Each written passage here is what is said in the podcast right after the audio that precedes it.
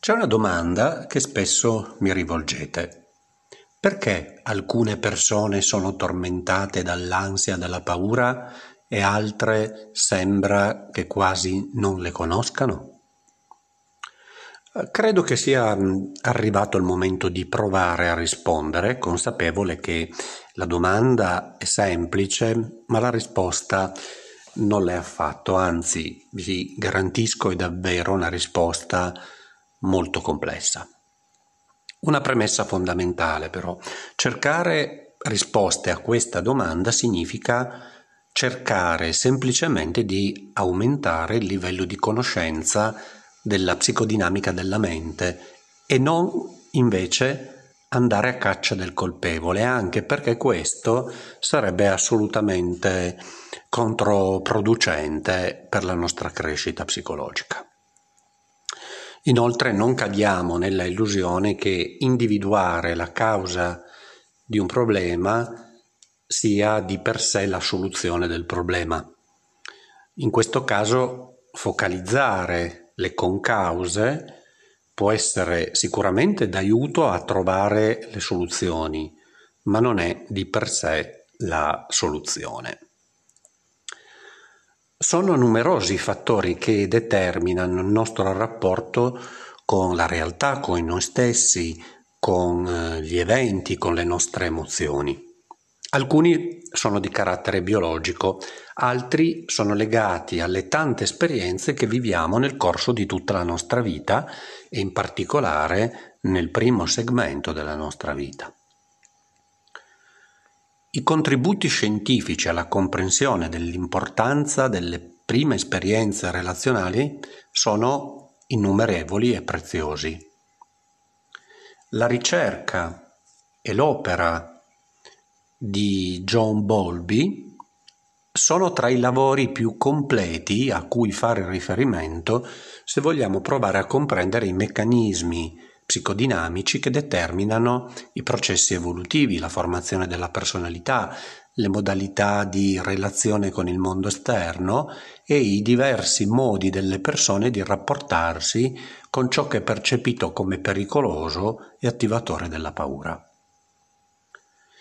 Si tratta di un'opera molto vasta e dunque mi ritrovo costretto a scegliere alcuni punti sui quali focalizzare la nostra attenzione.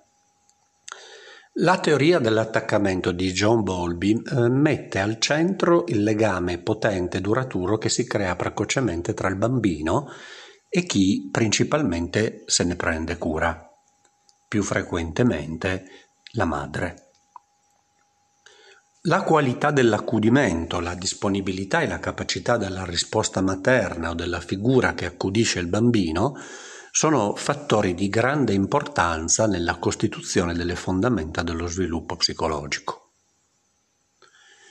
Il cucciolo umano è quello che in assoluto vive la fase più lunga di fragilità, di vulnerabilità, di impossibilità di sopravvivenza autonoma. Per questa ragione si trova in una posizione di totale dipendenza da chi ha il ruolo di prendersene cura e di proteggerlo.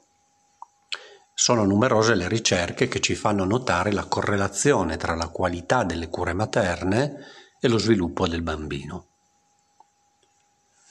John Bowlby descrive delle figure materne che consentono la costruzione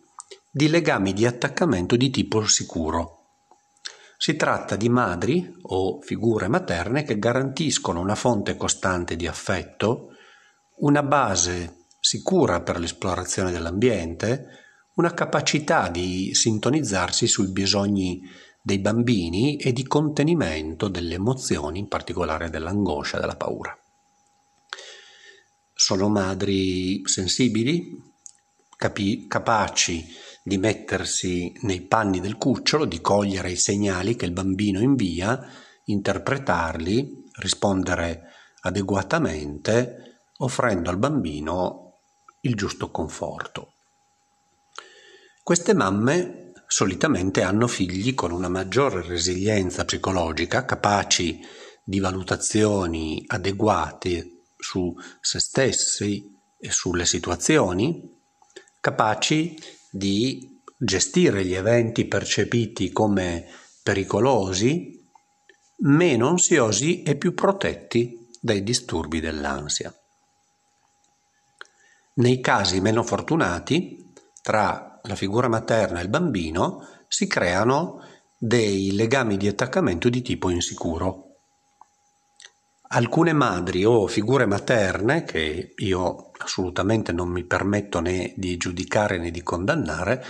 risultano carenti nelle capacità empatiche, nel contatto fisico, nella capacità di contenimento dell'angoscia del bambino. Spesso hanno difficoltà a comprendere le richieste, le emozioni, i bisogni del bambino, sono poco protettive e in alcuni casi esprimono distanza o rifiuto verso il piccolo. I figli di queste madri tendono a sviluppare bassa autostima, bassa fiducia negli altri, una minore capacità di padroneggiare le emozioni e l'angoscia e quindi maggiore rischio di sviluppare nel tempo dei disturbi d'ansia. Nelle situazioni in cui si sentono minacciati,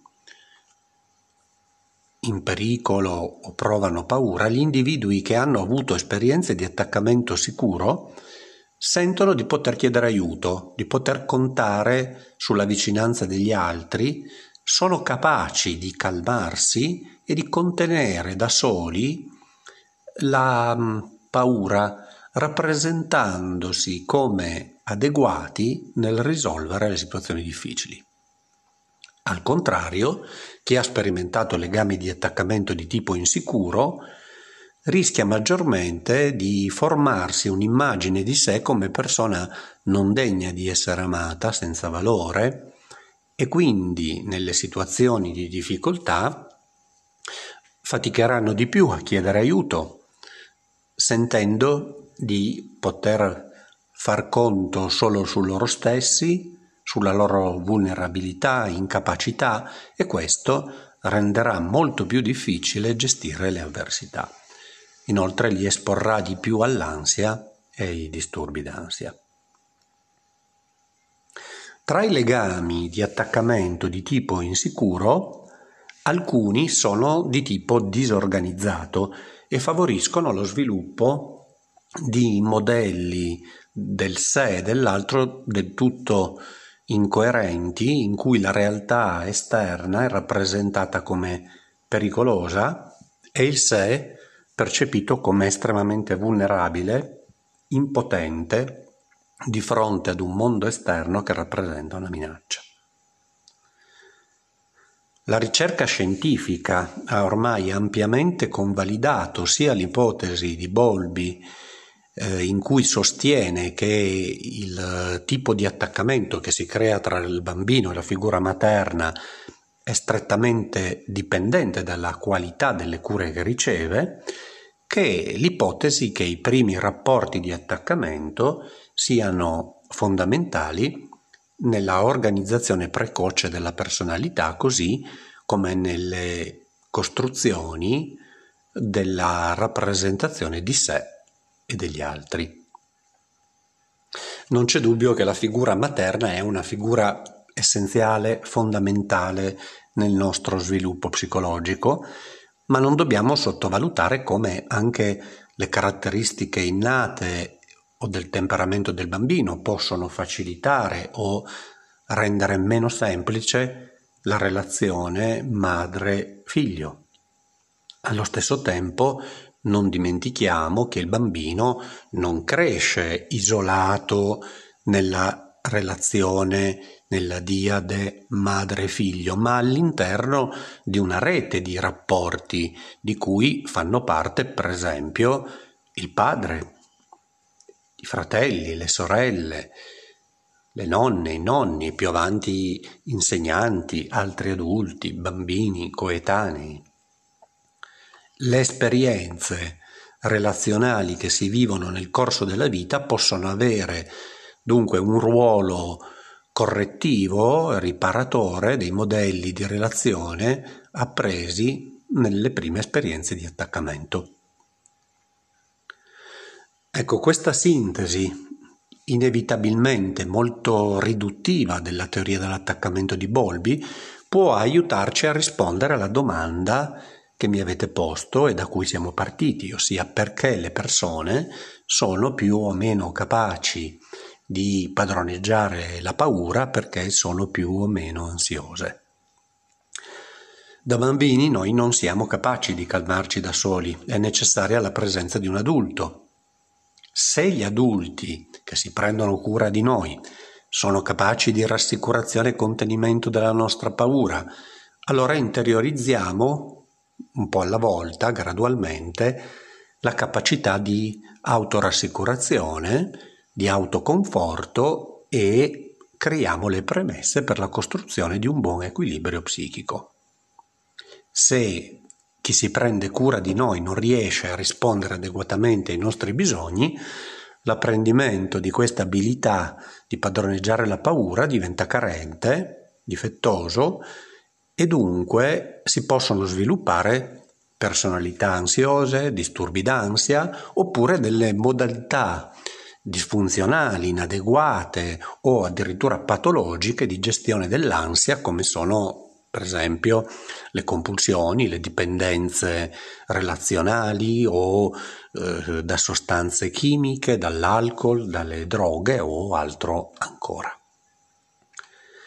La psicoterapia è uno spazio relazionale all'interno del quale noi possiamo andare a capire che cosa non ha funzionato bene e disimparare ciò che abbiamo appreso per rapportarci con la paura, per gestire la paura che non funziona e anzi diventa un problema sul problema per poi imparare a rapportarci con la paura in modo più accogliente innanzitutto, più adeguato allo scopo di andare a disinnescare alcuni meccanismi che si sono strutturati nel tempo e che si attivano in modo inconscio favorendo il cambiamento nella direzione della guarigione e della promozione del benessere dell'equilibrio psicologico.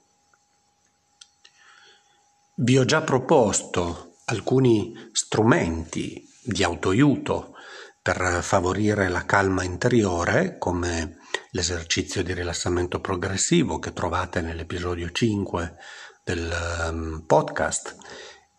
oppure la pratica della camminata consapevole che vi ho descritto negli episodi 9 e 10.